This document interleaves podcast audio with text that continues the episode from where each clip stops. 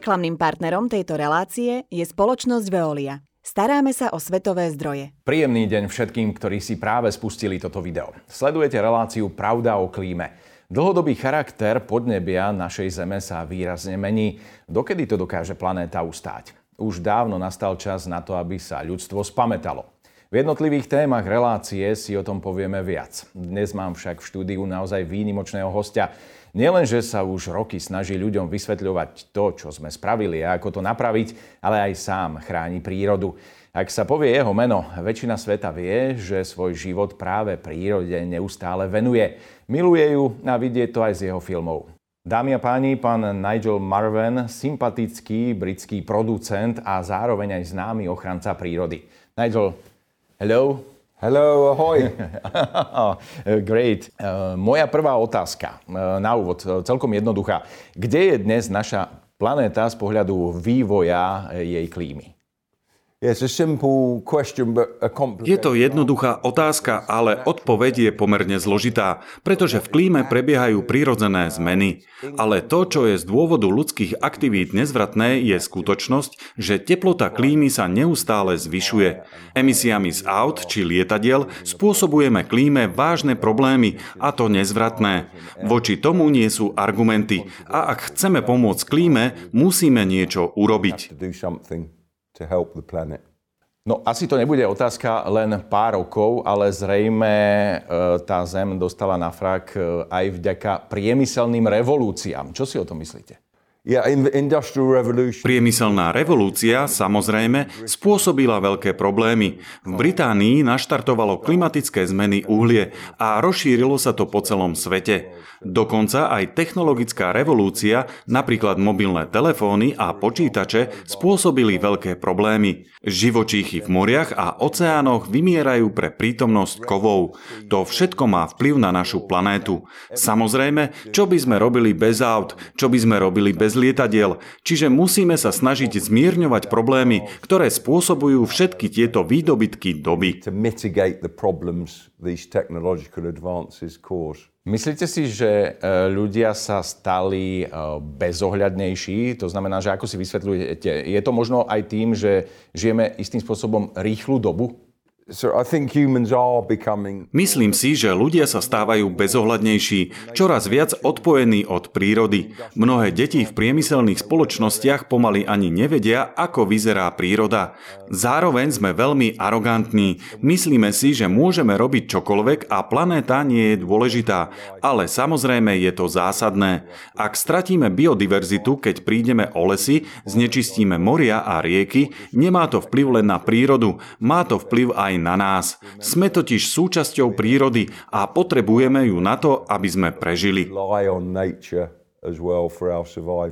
Keď sa tak pozrieme na to, čo sa deje a zrejme si ľudia mnohé veci uvedomili, myslíte si, že uh, už samotné ľudstvo spomalilo to ubližovanie planéte? Môžeme sa pozrieť na pohár. Vidím ho skôr poloplný ako poloprázdny. Nikdy nie je neskoro. Mladí ľudia ako Greta Thunbergová hovoria politikom a prosia ich, aby nesklamali budúce generácie. Veci sa menia. Dnes už viac pozornosti venujeme ekologickému pokroku, či už sú to elektromobily a v Británii, ale i v Európe je ich čoraz viac.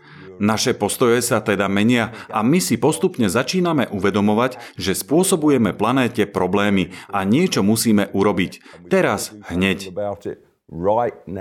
Možno taký zaujímavý e, potravinársky priemysel, ak sa na ňo e, pozrieme. Je to podľa vás asi nejaký taký ďalší nešťastný milník pre planetu? Hovorí sa o prekletých e, kávových plantážach a rovnako o nešťastných palmových plantážach, najmä kvôli oleju yeah, there's, there's, there's lots of problems Existuje množstvo problémov v tropických častiach našej planéty. Ničenie dažďových pralesov, palmový olej. Na mnohých miestach, ako napríklad v Malajzii, bola to britská kolónia, zmizli dažďové lesy a prišlo k zničeniu a vyhnutiu niektorých druhov. Niektoré kávové plantáže v Centrálnej Amerike sú ešte pomerne dobré, keďže tam zostali stromy, ktoré robia tieň a niektoré druhy tam prežili. My asi nemôžeme prestať piť kávu, potrebujeme palmový olej, ale musíme byť mimoriadne opatrní. Už by sme ďalej nemali ničiť dažďové pralesy.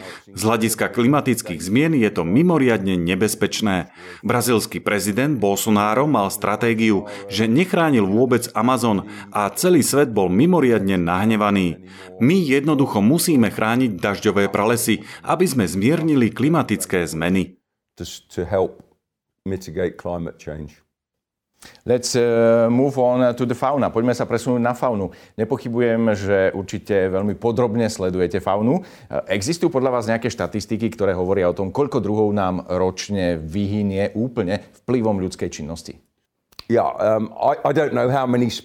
Neviem, koľko druhov každý rok vyhynie z dôvodu ľudských činností, ale existuje ešte množstvo druhov, ktoré ani neboli objavené. Napríklad rôzne druhy hmyzu v dažďových pralesoch, alebo sú druhy, ktoré vyhnuli ešte skôr, než ich vedci objavili.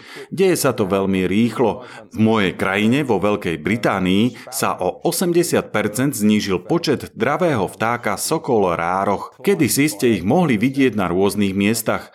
Podobné veci sa dejú aj na Slovensku z dôvodov zmeny polnohospodárstva a podobne, takže niektoré vtáky boli bežné a už nie sú.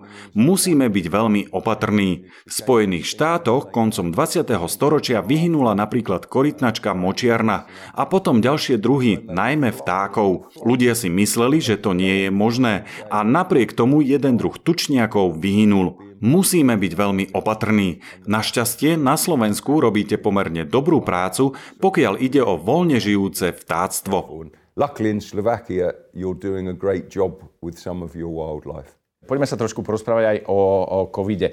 Myslíte si, že je to nešťastné tvrdenie, alebo e, sa dá na to naladiť na túto myšlienku, že práve covid tak trošku našej planete aj prospel, obloha sa vyčistila od e, lietadiel a ocenila to aj fauna? Um, yeah, COVID pokiaľ ide o COVID, bolo to skutočne úžasné. Videli sme voľne žijúce vtáctvo, ktoré prelietávalo nad mestami. Ľudia zo svojich záhrad počuli vtáky, keďže doprava nebola skoro žiadna. Z hľadiska klimatických zmien to však nemalo nejaký zásadný dopad a nemá to žiaden dlhodobý vplyv, pokiaľ ide o záchranu našej planéty. Bude to znieť hrozne, ale vojna na Ukrajine zrejme tiež pomohla, pretože mnohé krajiny si v súčasnosti uvedomujú, že sa musia začať spoliehať na alternatívne zdroje energie a menej na fosílne palivá. Nemecko, Británia, Spojené štáty sa viac sústreďujú na zelené energie, veternú, solárnu energiu a nie na ropu a plyn, ktoré do veľkej miery pochádzajú z Ruska. Samozrejme, vojna je strašná. Vojnu sme nikto nechceli. Utrpenie ľudí na Ukrajine je hrozné. Mám slzy v očiach, keď vidím obrázky z toho, čo sa tam deje. Ale z dlhodobého hľadiska to možno klimatickým zmenám pomôže, keďže budú nové alternatívne zdroje energie. Myslím si, že je tu aj úloha tých veľkých spoločností pri redukovaní CO2. Ja môžem povedať, že napríklad Veolia chce vyrábať plyn z obnoviteľných zdrojov energie. Je toto cesta? Yeah, it's very important because the big companies je to veľmi dôležité. Veľké spoločnosti sú lídrami vo svete a ak ľudia uvidia, že Veolia robí takú dobrú prácu a znižuje emisie, tak je to skvelé. O čo viac spoločností bude uhlíkovo neutrálnych, o to dôležitejšie to bude. Veolia myslí dopredu a s týmto príspevkom to môže do istej miery ovplyvniť zisk, ale z dlhodobého hľadiska to bude mať skvelý vplyv a ďalšie spoločnosti ju budú nasledovať.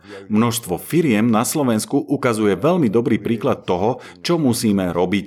Nie je to len pre prírodu, nie je to len pre bohatých ľudí, ktorí radi ďalekohľadom pozorujú vtáky. My, keď ničíme prírodu, ničíme sami seba. If we destroy biodiversity in nature, we destroy ourselves. Nigel, thank you for your visit and for great interview. Thank you very much. Thank you. Reklamným partnerom tejto relácie je Veolia Energia Slovensko.